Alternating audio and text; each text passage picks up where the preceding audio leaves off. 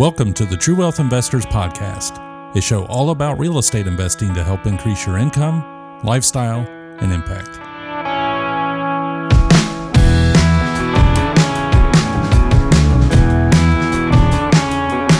All right, welcome to the True Wealth Investors Podcast. I am Chad Harris, and I am joined again by Chris Mayfield, my co host. Today we are talking about you listened to the last episode. You have leads coming in. What do you do with them now? How do you process seller leads? How do you talk to sellers? How do you figure out if it's a good deal or not? That's the topic of conversation for today. Enjoy.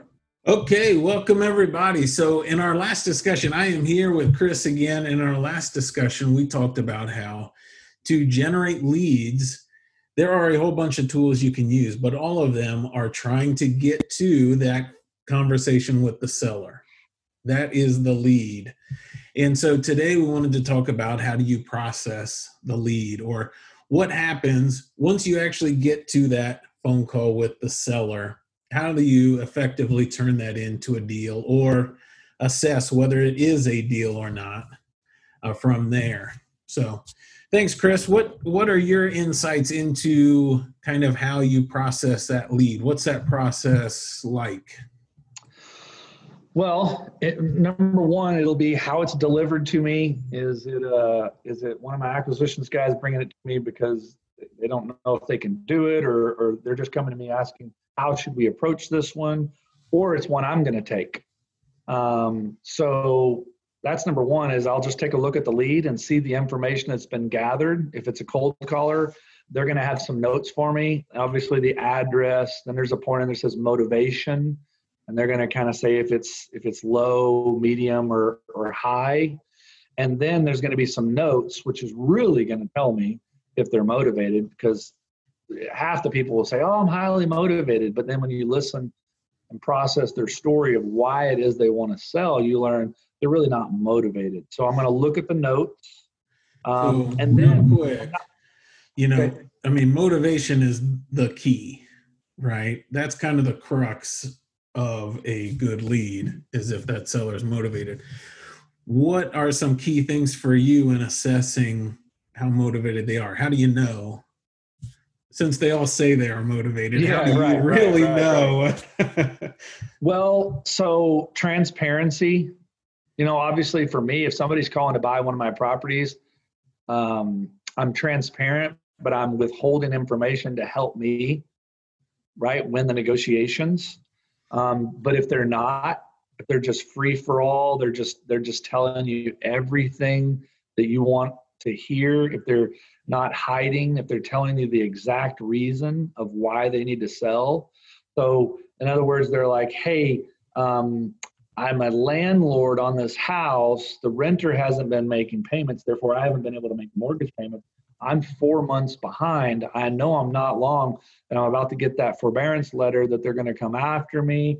I would rather not uh, handle that um, because of COVID. I don't have my job anymore. This was an incredible investment until the world turned upside down. And so, if you could catch me up on those four payments, and then buy the property from me, I would sell it to you today.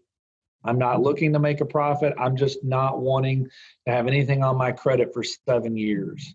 That's like, doesn't happen very often, but that's when you know they're highly motivated. In my process, too, I can look at the notes and know I've been doing it long enough to know if they're motivated.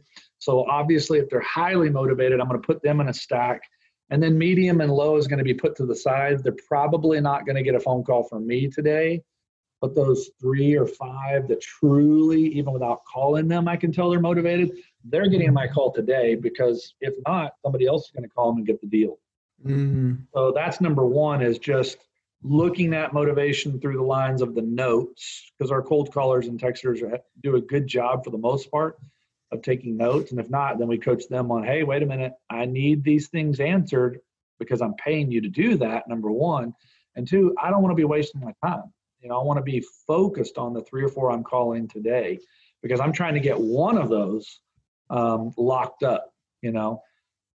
so that would be number one is they just really forthright in their information they're telling you everything they're not hiding anything right as opposed to a guy that says i'm highly motivated and i know the arv is $100000 and i and, again i'm skipping through some stuff chad but let's say i've gotten to that point in the conversation where i say hey chad um, it really sounds like you're motivated it sounds like the type of property that we would be interested in and if we were to pay cash and we could get this thing done in, in, in two to three weeks or less with no hassle to you, what do you think the least amount you'd be willing to take? Now, remember, I said it's $100,000 repaired and ready to go. And he says, you know, if I could get 95, I think that'd be fair. Well, now I know he's not motivated, right? He's he said he's motivated, but saying and then stating the numbers, the numbers really let me know in that moment he's really not. Now, again, his life might be crushing down. So I'm not going to overreact. I'm just going to say, hmm, 95. Hey, Chad, do you know kind of the values of what houses are selling in that area that have been rehabilitated? And then he's going to give me an answer, you know, because let's say then I go back into the conversation and I don't give up and find out that when it's all said and done, he would take 60,000. And and some people are listening to this going, wait a minute, he said 95 and you still got it at 60? Yeah, because I looked at the notes and I stayed in the conversation and I knew the questions to ask to eventually kind of get back to a reality. And I didn't want to overact and I didn't want to say, hey, you're crazy. You know, you want 95 on a hundred thousand dollar house and you've had a renter in there for 15 years.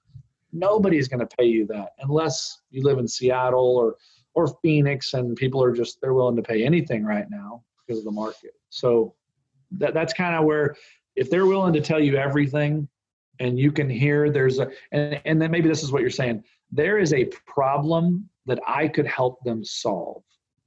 Then I know there's good motivation there, and I could probably get the deal. But if there's really no way I can help this person and they're not in any type of a a pressing situation where they need to make a decision now, there's no reason for me to take advantage of them. There's no reason for me to even make an offer. I just tell them, I go to, hey, what it sounds like you need is maybe a real estate agent and try to get them to list it and go for as much money as you can possibly. And then because I don't give up, I say, and by the way, we have somebody like that on our team. Would could I ask for permission to have them give you a call? because it's not a investor deal. That's a you need an agent to maximize your ask deal. And then depending on what city, I send it to that agent and they give them a call and they'll pay me something out of a marketing budget legally. Um, it's not going to be a wholesale fee, but at least it's something that'll help continue to pay for my marketing. Right. I think that's high level. If you if you're going to convert any lead into some kind of return, uh, you know that that return for the referral to the realtor is going to be lower yep but you're getting some money back for that lead yep so so that's sharp i think that's good high level so what do you do let's say you're you're talking to the seller or you see from the sheet that the seller is motivated then what is that conversation like? How do you how do you talk to the seller? How do you find out if it's a good deal?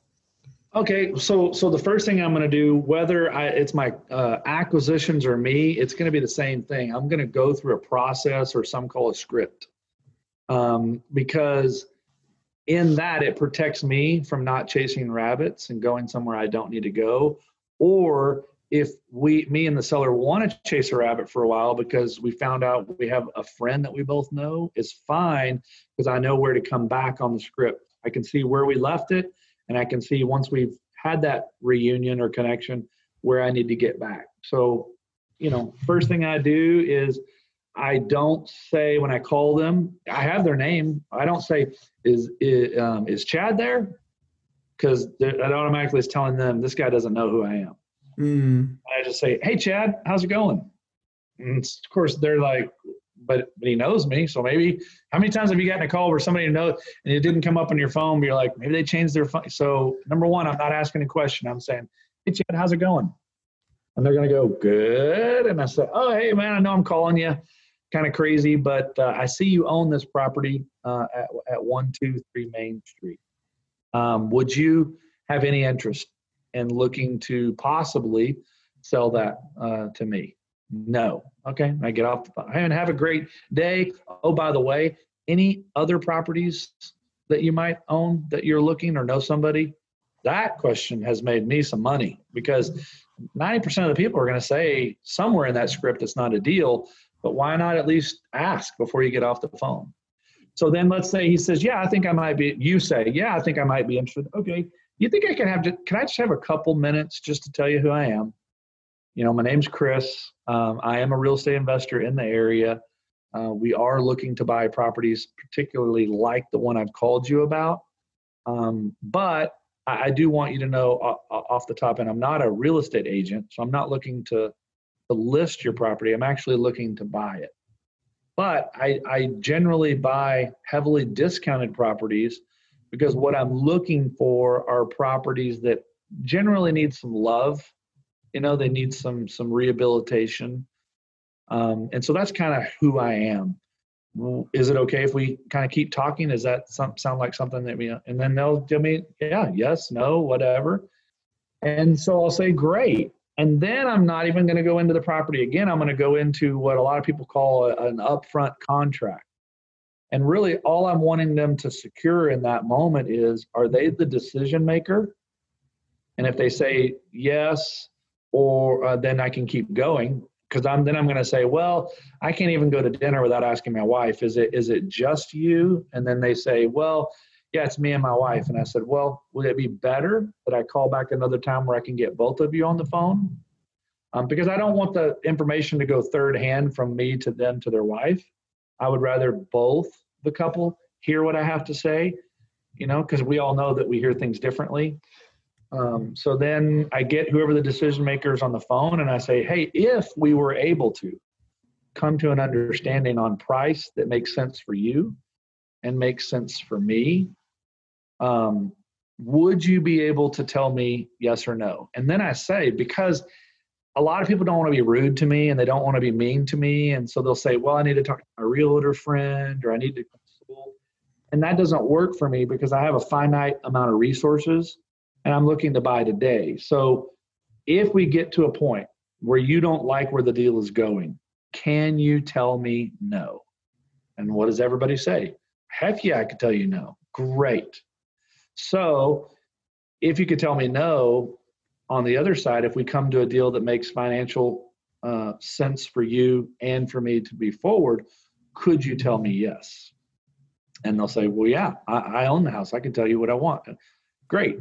As long as you can give me a yes or a no, I'm happy. I just don't want, I don't know, or I need to talk to someone. If you did need to do that, let's do that now, and I'll make an appointment to follow up. So now what I've done is I've gotten an upfront contract so that when we get to the end, at the very end of negotiations, and they say, well, I don't know. Hey, remember, Chad, when we covered at the front that you were the one that had the power that could tell me yes or no? right? I'm bringing them back to what we agreed upon. So then after that upfront contract, then I'll finally get to, could you tell me a little bit about the property? Sure. They'll go through that, right? And then there's some, there's some more, but that's kind of how it goes. That's good. I love it.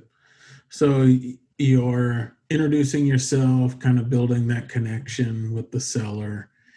Uh, I love the like the kind of trial close you know do we have all the decision makers here if we come to an agreement are you ready to to agree today yep. and and to know whether you move forward that's awesome and i forgot to leave, i forgot one part and the first part where i say hey chad how's it going and you i want my acquisitions or me to have some kind of a connection or a chuckle or a laugh or something that says we connected if I do that, then I move forward. If I don't, I try to find something.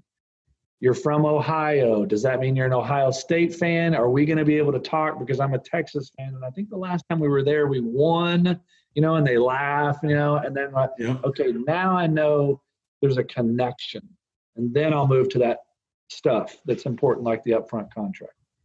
That's great advice. I think uh, too many people have a tendency to jump to the house we're going to dive right in. Where's the address? What? How many rooms? Uh, you know, and that's kind of secondary. um, in my mind. And I think your your advice is awesome. You know, get that connection with the seller, build yep. a rapport, have give some information about you so they know who you are and how is it you came to call them today. And so that's sharp. And Absolutely. then get to the house the house mm-hmm. will come right but you gotta you gotta do that upfront work because what if it doesn't work out and it's not a good deal they still like you and they remember that and they got your phone number and then they go to dinner that night and someone says man we've got this house out of state and i need to sell. I just talked to a guy that does that and he was actually pretty cool you know? And next thing you know you you know don't put all your bags on that deal. Put it that i want to be a good person that they remember right? And and and they remember just enough to say i like that guy or girl and they tuck that away and next thing you know there's somebody in their neighborhood that needs to sell and they remember you. Sure. And after that it's just numbers. It's just does the house fit your criteria and being able to estimate costs and things like that? That's sharp. I guess one final thought i had was for you know let's say the the smaller scale um, investor who doesn't have an acquisition team they're just doing all the interaction themselves what would what would you say to them is the benefit of having a script? Or should they still have a script? Yes i, I think you do. Um, there there are those few people that they're just amazing with people but i think a script is a protection for both sides. It's keeping the conversation you know it's a it's a it's it's starting somewhere and it's ending somewhere. And someone like me can get in a conversation and love talking to the person so much that i forget i got to bring it back to the deal. Um, and then there's the side of you don't want to waste their time you know? And so you've got a certain amount of time on that phone and you don't know that person's bandwidth. So it could be going incredibly well but they don't like being on the phone that long. So all of a sudden, there's this wrench that gets thrown at it, and they're getting off the phone, and you feel like a failure. So the script kind of there's spots in there where they can hop out, you can hop out, you know, as opposed to they, they this call could go for hours, and they don't want to do that. So yeah, I, I think that's whether you have an operation or you're one man, you need you need a script, something that's proven right? That that that uh, every good salesperson has learned a script. We had a business in Atlanta. We finished number two in the question. It was called Comfort Zone. We sold a gel pack that heated up. It was just salt and water, but you click this thing and it heated up to 220, 180 degrees.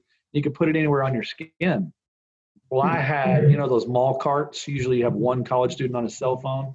I had 16 employees around one of those carts and they had one of the little ones and they put it in their hand and then they went into a script right because there's a certain amount of time someone's going to sit in front of that that kiosk in the mall they love that heat but there's a point right there's a strategic script that's been written to talk through and highlight what's good about this and why they would need it so i don't care how big or small you are you know you need a skeleton or a script to get you through start you know a to z Sure. That's good. Well, I think it's great insights. Um, if anybody, I didn't plan on sharing this, but hey, if anybody would like a script, if you um, want a script and you don't have a script and you don't know how to create a script, if you email me at chad at truewealthinvestors.com, I'll send you a script you can use when a seller calls uh, that'll take you through the process. And if it doesn't have everything you like, you can modify it and make it your own, but it's a good starting point. So Absolutely. Throw that out there for you. So I hope this conversation helped. Um, I hope it uh, encouraged you that really the focus in processing any lead is that seller and uh, in the interaction with the seller and eventually getting to the house and the numbers and if you uh, start with that focus and that perspective, it'll it'll really help you get much further uh, in converting those leads. So, hope that helped. Chris, as always, thank you very much. Appreciate your time, your insights, and uh, as always, thanks, man. Love love being here. All right, talk soon. Thanks for listening to the True Wealth Investors Podcast. Visit us at truewealthinvestors.com to find archived episodes with show notes and links mentioned in each episode. Be sure to click the subscribe button today and leave us a quick review on Apple Podcast or Spotify to share how the show is helping you along your real estate investing journey.